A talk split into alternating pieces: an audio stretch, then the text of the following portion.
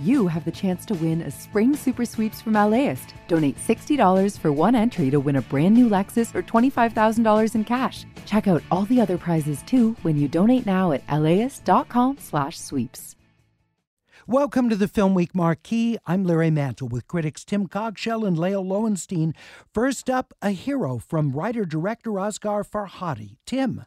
A Hero is a very, very strong film from Farhadi yet again. It's a film crafted in the way that he crafts films, where there's an argument on both sides. And it's very difficult to sort out these arguments. I think it's a it's another film like a separation that people will find very, very interesting. Lael.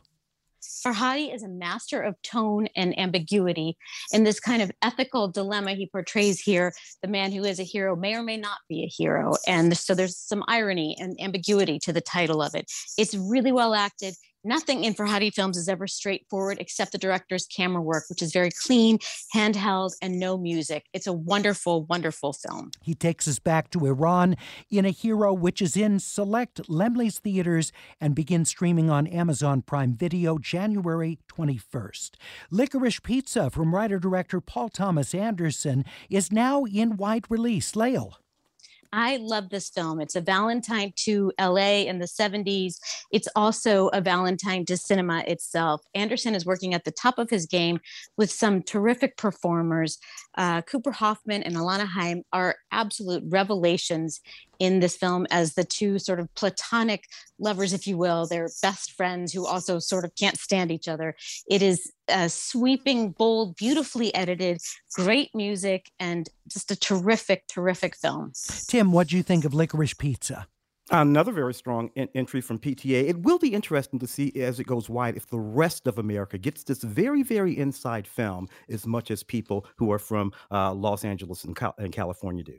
Licorice Pizza's rated R and wide release. The 355 with Jessica Chastain, Penelope Cruz, Diane Kruger, Lupita Nyong'o, and Bingbing Fan Simon Kinberg directs. Tim. Uh, dazzling, all of these women working very hard in this insanely derivative secret agent film about lady secret agents on a mission to save the world from a very, very dumb threat. Lael a dumb threat indeed. Glamorous, gorgeous women who are capable on their own, but who never get the backstory that they deserve. Um, great actresses put together in a sort of limp scripted movie that really should have been so much better. It would have been, like been nice to see them in the film that they deserve. I believe it's being positioned as a franchise. The 355's rated PG-13. It's in wide release. Our critics also strongly recommend The Lost Daughter, written and directed by Maggie Gyllenhaal, starring Olivia Colman, Dakota Johnson, and Jessie Buckley. That film is streaming on Netflix.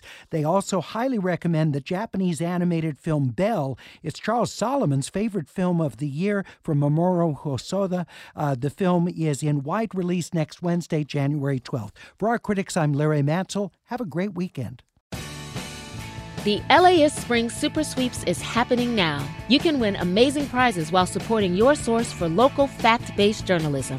One lucky grand prize winner will get to choose a brand new Lexus or $25,000 in cash. Other prizes include an electric bike from Juiced Bikes and $1,000 gas gift cards. Your donation of $60 gets you one entry to win, and the more you give, the more entries you get. Donate now at laist.com slash sweeps.